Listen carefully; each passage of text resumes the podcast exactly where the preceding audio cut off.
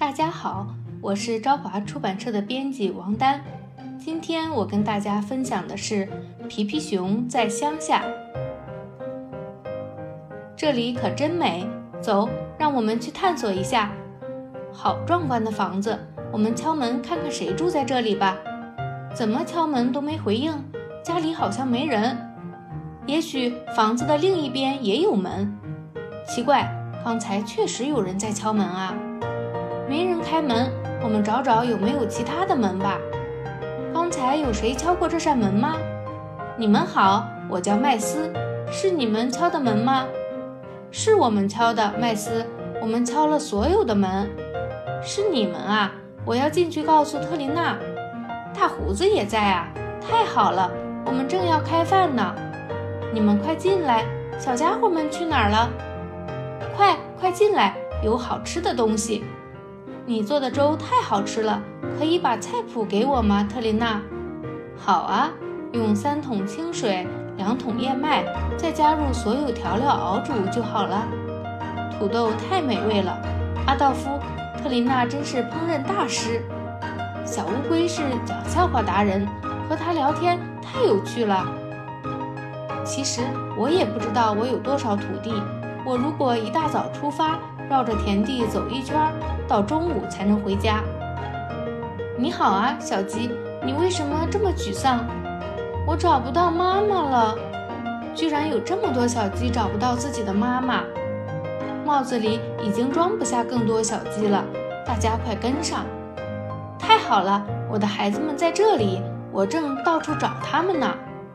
小鸡们要跟紧你们的妈妈，不然妈妈会生气的。我们需要更多木棍，小家伙们似乎非常没耐心。瑞斯米，如果你能来帮忙，你们的新房子很快就能盖好了。他们玩得很开心，而且瑞斯米也知道在哪儿能找到自己的孩子们了。阿道夫，这里有一张犁，可以用它来耕地。不是这样拉的，你们拉反了。不，这样也不对。我来告诉你们正确的方法。犁没有问题，但我们缺少一些把它固定在你身上的装备。我这就回棚里去取工具。你跑得也太快了，你还把麦斯和皮皮一起带来了。等我喊嗨的时候，你就用力拉。就是这样，不过要记得直视前方，否则地要犁歪了。特琳娜，我们很快就要播种了。能给我们一些煮粥的燕麦吗？噗哈，今天没有力气继续劳作了，好累，出了好多汗。很漂亮，但是一些犁沟之间流的草太多了。原来是这样，我懂了。现在我们可以开始播种了。这里有很多的谷物袋，我把它们装进货车。我来了，我们去田野吧。我左右交替着撒种子。等麦斯的帽子空了，我就再把它装满，继续撒。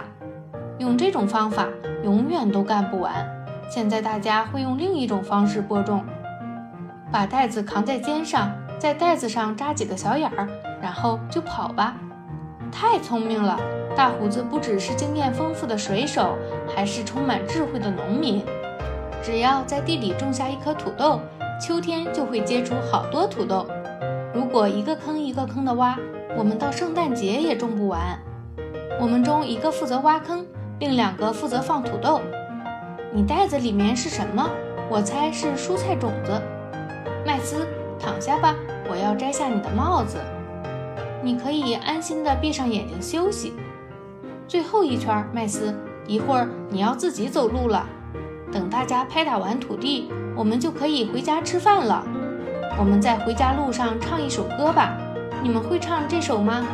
哒啦啦哒啦啦。希望小家伙们没有太想念我们。他们看起来并没有在想念我们。不过显然他们已经在纸牌游戏中分出了胜负。我们不可能一直站在这里等着谷物和土豆长出来。但我们现在还不能离开。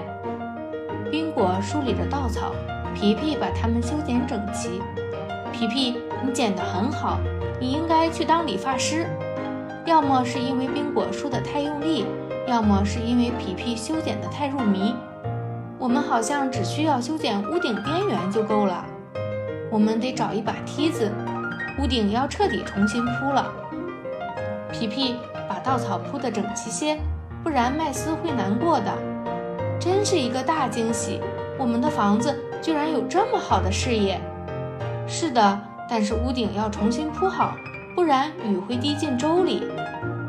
我们也来帮忙，这样快点儿。起风了。稻草飞走了，风可真大！皮皮，抓紧你的帽子，不要让它被风吹走。顾不得帽子了，所有的稻草都被吹走了。哦，麦斯，我很抱歉。没关系，不用感到抱歉。我可以把纸板放在屋顶上。我们四处走走，看看有没有能用到的东西吧。要不要在屋顶搭一个小阁楼，或者直接再盖一层，会不会更好呢？好了，今天就跟大家分享到这里，请大家期待《皮皮熊在乡下》下。